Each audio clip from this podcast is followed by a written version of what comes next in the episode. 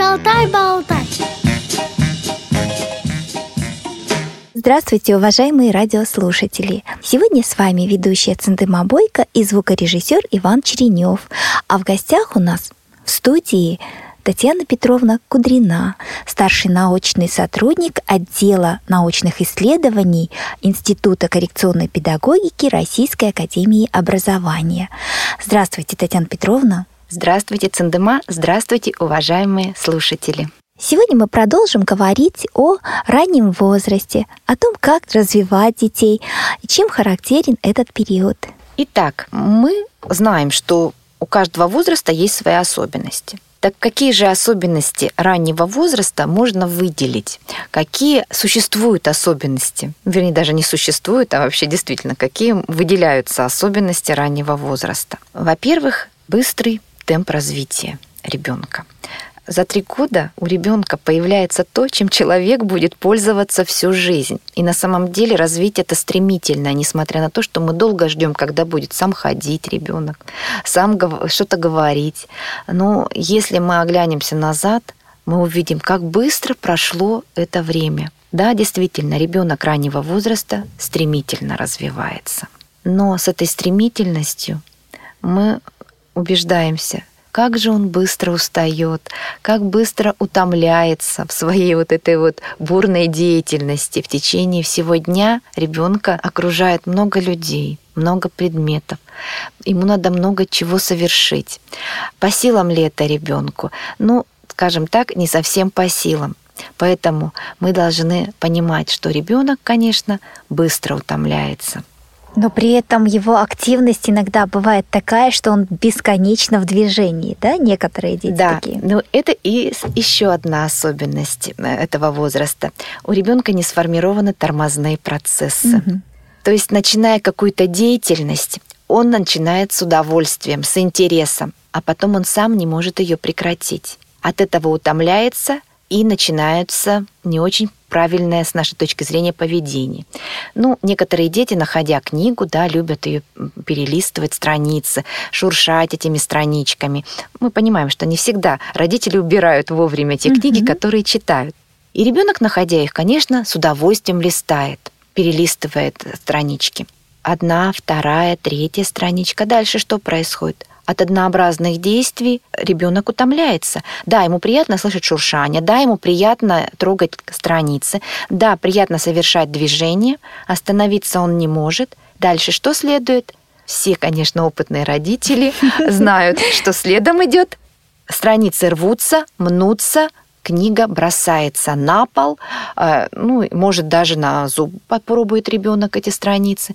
Но вот это следствие того, что сам остановиться он и завершить процесс перелистывания не может. Но это такой пример с книгой. А если мы понаблюдаем за ребенком, раннего возраста, то мы увидим много примеров, когда ребенок действительно сам не может прекратить процесс. Кроме того, он не может сразу и закончить игру. Допустим, ребенок занимается какой-то игрушкой, и мы понимаем, что, ну, родители понимают, что скоро надо либо собираться на прогулку, либо принимать пищу. Раз суп согрет, да, все, мы берем ребенка и идем с ним в кухню. И вот тут мы можем услышать, да, что протест ребенка, потому что он не завершил игру, он не закончил ее, да, и вот быстро так прекратить ее, завершить и понимать, что все надо идти есть, он не может. Это тоже одна из особенностей возраста, когда ребенок сразу же не может прекратить начатое дело. То есть ему сложно как остановиться, так и завершиться в своем действии. А что же делать? Но давайте сначала мы про все особенности поговорим, и у нас будет прекрасная возможность все эти особенности обсудить в конкретных ситуациях, как действовать взрослому. Угу. Итак, мы с вами поговорили про быстрый темп развития, про быструю утомляемость, несформированность тормозных процессов, с трудностью переключения с одной деятельности на другую, но в то же время есть такая особенность, ребенок легко отвлекается. Это имеет и свои положительные стороны, и свои отрицательные. Но никто не сомневается в том, что действительно легкая отвлекаемость ребенка, она помогает взрослым переключить его с одной деятельности на другую. Если ребенок что-то хочет доделать, мы ему даем возможность доделать и говорим, что сейчас что-то будет еще интересное. Мы переключаем его на новую игрушку, угу. на новое действие, новую деятельность даже. Если ребенок сидел, мы говорим, побежали, побежали, побежали, мы хватаем его, и он с удовольствием с нами бежит туда, куда нам надо. При этом это веселая игра, и мы свою цель взрослую осуществляем. Да, все. Мы добежали до кухни, и теперь готовы уже сесть и корми... Э, ребенка посадить и кормить его. То есть получается, что вот эта вот легкая отвлекаемость ребенка, она играет нам на руку. Но и прекрасно мы вспоминаем ситуации, когда эта же отвлекаемость нам совершенно не помогает, а мешает. Это когда мы с ребенком играем или чем-то занимаемся, да, тут посторонний какой-то звук, скрип двери или вдруг телефонный звонок, и ребенок уже не играет, он уже слушает, что происходит там, где был звук. Соответственно, потом его очень сложно вернуть опять в эту игру или в ту деятельность, которой занимались мама и ребенок. Таким образом, мы должны понимать, что эта особенность ребенка должна учитываться нами и в положительном ее варианте, и в отрицательном. Еще одна особенность э, раннего возраста – это скачкообразный характер развития ребенка. Иногда нам кажется, что мы очень много с ребенком чем-то занимаемся, мы его учим э, чему-то. Эффекта нет, результата нет. Уже как год ребенок держит ложку, он знает, что это ложка, но так и не научился ей есть, принимать пищу. И потом вдруг что-то происходит, и ложкой ребенок начинает есть. И нам кажется, что ну что ж мы так долго-то э, занимались этим? Надо было просто дать ребенку ложку, там не в год, а, допустим, сразу же в три года, и он бы сразу же настал mm-hmm. есть. но это такой не очень удачный пример, конечно, я понимаю, но он жизненный. А вообще, конечно, говоря про скачкообразный характер, мы должны понимать, что неравномерное развитие – это, в принципе, обычное развитие. У ребенка как будто идет накопление энергии, энергия, энергия накапливается, и вдруг как мы говорим, выстреливает что-то. Ребенок не говорил или говорил, у него в арсенале было, ну, 10 слов, да, в год, э, в лучшем случае. И незаметно к трем годам вдруг оказывается, когда мы считаем, что у ребенка уже практически 2000 слов. То есть получается за короткий период вот такой скачок. Дальше уже такого скачка большого не будет, будет поступательное накопление слов, поступательное накопление словоформ различных, и вот такого скачка уже больше мы, наверное, уже и не увидим в развитии ребенка на следующих этапах. И еще бы я хотела один момент отметить как особенность вообще раннего возраста. Это очень тесная взаимосвязь и взаимозависимость состояния здоровья ребенка, его физического состояния и психического развития. Именно вот этот период до трех лет действительно такой очень важный в развитии всего и самого ребенка, его здоровья, его физиологического созревания, его физического роста и его психического развития. Мы понимаем, здоровье, конечно, оно нужно всем. Э, это понятно, что э, если что-то ребенка беспокоит, о каком развитии мы будем говорить, э, ребенку не до игр, ребенку не до какого-то взаимодействия. Если что-то болит, да и взрослым на самом деле, если ребенок болеет, не до этого. Им надо ребенка вылечить, поднять, так сказать, на ноги. От состояния здоровья зависит физическое состояние ребенка, то есть то, что мы говорим, его костно-мышечный аппарат во многом обеспечивает его психическое развитие. Ведь мы говорим о том, что ребенок должен как-то перемещаться в пространстве, да, двигаться свободно, чтобы дойти до какого-то предмета и свободно совершать с ним действия. А без этого, конечно, психическое развитие будет идти не так благополучно. И вот именно в раннем возрасте мы должны понимать, что здесь нет э, чего-то самого главного. И получается, что нет и специалиста достаточно такого явного. И медик, и психолог, и педагог э, здесь у нас э, в одинаковых ипостасях должны выступать. Э, и если смещается какой-то крен, либо когда родители начинают заниматься только здоровьем ребенка, да, или когда родитель занимается только развитием ребенка, а считается, что лечение и хождение по докторам это лишнее, э, вот пожинаются не очень хорошие плоды. Я в своем опыте встречала семьи, которые ориентированы только на лечение, и встречала семьи, которые исключали лечение а считали, что вот мы будем обучать ребенка, и э, никакое лечение ему здесь и не поможет. Наверное, всегда золотая середина должна присутствовать, да, и мы должны понимать, что... Мера какая-то, да? Да, да, да. Мера оптимальная э, должна быть. Родители, конечно, вправе выбирать тот путь развития, по которому они пойдут, сами как родители. А, они несут ответственность, конечно, за ребенка, но совет э, специалиста такой. Если мы знаем, что в особенности возраста лежит вот эта взаимосвязь состояния здоровья физического и психического развития, мы должны как-то на это э, реагировать. Итак, мы с вами назвали вот, пожалуй, основные особенности возраста. И теперь э, наша задача понять, как же вести себя взрослому вот с ребенком раннего возраста. Мы сейчас говорили с вами о детях, только о детях. А про взрослых-то и не поговорили. А меняются ли взрослые-то? Я имею в виду того близкого взрослого, который ухаживает за ребенком, воспитывает, обучает ребенка.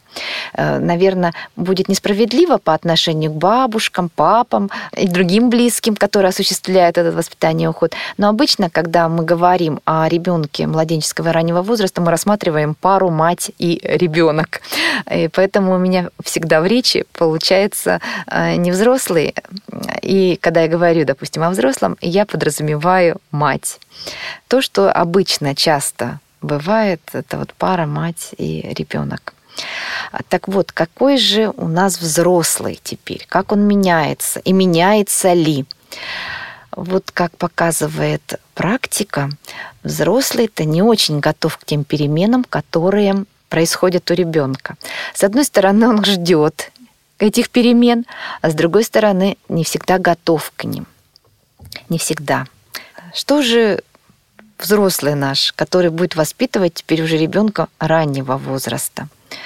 Та же самая ситуация, если мы говорим о ребенке, который в младенчестве жил с взрослым, вместе с взрослым, и взрослый делал все вместо ребенка, и это была нормальная ситуация, то сейчас уже, когда ребенку надо, чтобы взрослый был вместе с ним, совместно что-то делал с ним, жил с помощью взрослого, то мы понимаем, что активность взрослого, она должна быть теперь направлена на то, чтобы стать ребенку партнером. А кто такой партнер? Может ли взрослый на равных быть с ребенком? Да, вот если посмотрим так, так скажем, нет, взрослый главней, взрослый умней, Конечно, конечно, мы не, сколько не умаляем значимость взрослого и ведущую роль взрослого в развитии ребенка. Но мы должны понимать, что ребенок становится более активным. И с этой активностью надо считаться. Надо предоставлять возможность ребенку накапливать его собственный опыт с ошибками, с шишками, а, своими набитыми за э, то, что сам ходит, сам что-то делает. Вот такая плата, она не очень большая на самом деле. Взрослому, конечно, очень сложно, потому что хочется, чтобы ребенок сразу же понятно изъяснялся, чтобы его можно было понять, чтобы он быстро и сам учился всему, ну, по возможности. А происходит немного другое. И мы забыли, кстати, назвать это одной из особенностей. Это неустойчивость тех умений, которым обучается ребенок. И вот тут вот мы уже можем перейти к практической части нашей встречи, когда можно конкретные ситуации, трудности взрослых разобрать, но уже зная и учитывая те особенности раннего возраста, которые у ребенка имеются. Неустойчивость умений – Если мы будем разбирать на моментах режимных, ну, то есть прием пищи, да, и укладывание спать, собирание на прогулку, одевание, раздевание, я думаю, это будет наиболее понятно для родителей и близко им. Все родители мечтают о том, чтобы ребенок как можно раньше научился самостоятельно есть, высаживаться на горшок, одеваться. И это было бы действительно замечательно. Но когда мы говорим о ребенке раннего возраста, мы должны понимать, что все ребенок освоит постепенно, с той скоростью, с которой это возможно для него. А, но мы тут же должны понимать, что многое заложено, будущие успехи заложены не в самом ребенке, не в том, насколько он быстро будет подражать взрослым и осваивать эти действия. Они во многом э, лежат в плоскости поведения самого взрослых, организации жизни семьи. Ведь э, не секрет, что ребенок, который может видеть, тоже не сразу же все осваивает, и такие же проблемы стоят вовремя ну, научить ребенка ну, самостоятельно есть, одеваться, высаживаться на горшок. И у мам, которые вообще воспитывают детей раннего возраста, независимо от того, есть у ребенка какое-то заболевание или нарушение зрения или слуха или нет. Но ребенок, который может видеть, он часто имеет возможность всю ситуацию, которая предшествует еде, зрительно воспринимать или воспринимать ситуацию, как идет подготовка к одеванию, раздеванию, где лежат вещи, да, как это делает мама сама, а как это делает старший братик или сестричка, или папа, ну, любой член семьи. У ребенка с нарушением зрения такой возможности нет. И очень часто те дети, которые живут в таких изолированных условиях, в семье, но изолированно. Их не сажают за стол со всей семьей. Если даже это не, ну, это не принято во многих семьях, но тем не менее, это лучше, чтобы это было. А, если ребенок не знает, а что делает мама, и мама никогда не одевалась сама, в то время как ребенок у нее сидел на руках, да? Если у ребенка нет этого опыта, восприятия действий взрослого в конкретных ситуациях, если это мимо него прошло, то, конечно, освоение этих действий для него будет долгим, длительным и трудным для родителей на самом деле. А если ребенок с первых месяцев жизни находился вместе с мамой за столом, то на руках у папы, то на руках у мамы, когда она ест, то на руках у бабушки. И не только в то время, когда он сам принимал пищу, но и во время трапезы всей семьи то у такого ребенка возникнет интерес к ложке, ко всем приборам намного быстрее, чем у ребенка, который изолированно ел на своем стульчике и имел в руках только то, что давала ему мама в руку. Это либо ложка, либо салфетка, либо Но тарелочка. Это в лучшем случае. А чаще все-таки кормят с ложечки, и возникает ощущение, что еда где-то вот э, сама попадает, залетает в рот ребенку. Да, и такой момент тоже очень часто наблюдается. Но мы тут подойдем с другой немножко стороны. Мы все-таки от особенностей возраста идем. Мы должны понимать, что для ребенка ложка это все-таки предмет наравне с погремушкой, с мячиком. Угу. Это предмет внешнего мира, который имеет какой-то функционал. Но на ложке не написано, что это ложка для того, чтобы есть. И как ей есть, тоже не написано на ней самой. Если ложка попадает к ребенку в конце младенческого возраста или в начале раннего возраста, он ей действует как игрушкой обычной. Что он может с ней сделать? Да? Облизать. И это как раз-таки тот функционал, который можно подхватить. Но это не значит, что ребенок начнет осваивать ложку сразу же. Очень много случаев, когда родители жалуются на своих детей, что надо же, в 11 месяцев взял ложку и начал сам есть. Ну, хотя бы 2-3 раза э, использовал по назначению ложку. Ну, в, в момент обеда или завтрака. Неделя, вторая проходит, все, бросил ложку, ни в какую брать ее в руку не хочет мы должны понимать, что ребенок ведет себя совершенно оправданно и нормально так вести себя. У ребенка возник интерес к предмету. Он его реализовал. Он подействовал с ним, и все, и он больше не хочет он уже. Познакомился с ней. Всё. Да, он поиграл, и игрушка стала ему это неинтересно. И он, этот ребенок, эту ложку и видеть, и слышать они не хочет вообще. поэтому он ее бросает, Родители упорно опять в руку вкладывают. Как же, ты же уже ел. И начинается у родителей паника. У ребенка распадается его умение есть ложкой. На самом деле мы должны понимать, что, конечно, это никакой не распад умения. Во-первых, это неустойчивость, конечно, умений, но, во-вторых, ребенок вообще реализовал только свою ориентировочную деятельность на эту ложку. Он просто интересно с ней поиграл. Ну и все. И Здесь не надо ни винить ребенка, ни настаивать. Ложка должна оказаться действительно всегда в поле восприятия ребенка. Он может этой ложкой не пользоваться, но ее убирать от ребенка не, не надо. Но дать возможность ребенку самостоятельно есть руками. Некоторые родители говорят, мы не можем на это пойти, потому что раз ребенок ел ложкой, он должен продолжать есть ложкой, а то он потом никогда к ней не вернется как показывает практика, вернется и еще как. Поэтому вот этот период, когда ребенок как будто бы что-то начинает делать, пользоваться ложкой, допустим, да, или садиться на горшок сам, а потом вдруг раз и резкий протест выражает. Мы должны понимать, все правильно ребенок делает. Он реализовал свой первичный интерес к этому новому предмету для него, немножко с ним поиграл, попробовал его функционал, дальше он ему не интересен. И вот тут происходит то, что если ребенок на младенчестве наблюдал за тем, как ест мама, да, он знает, что ложкой все едят, и пока еще сам не готов есть, но он зато знает, что ложка это есть. Он потом к ней все равно вернется, если его сажать будет за стол общий. Говорит, что а все едят ложкой уже. И он потом быстро перейдет от еды руками к еде ложкой. А вот другая ситуация происходит тогда, когда ребенок никогда не садился со взрослым, и ложка к нему попала как игрушка. Да? И он, конечно, потом будет долго к ней возвращаться, к этой ложке. И не один, и не два сеанса вот таких пройдет вновь подходов к этой ложке как функциональному предмету, предмету, с помощью которой принимается еда.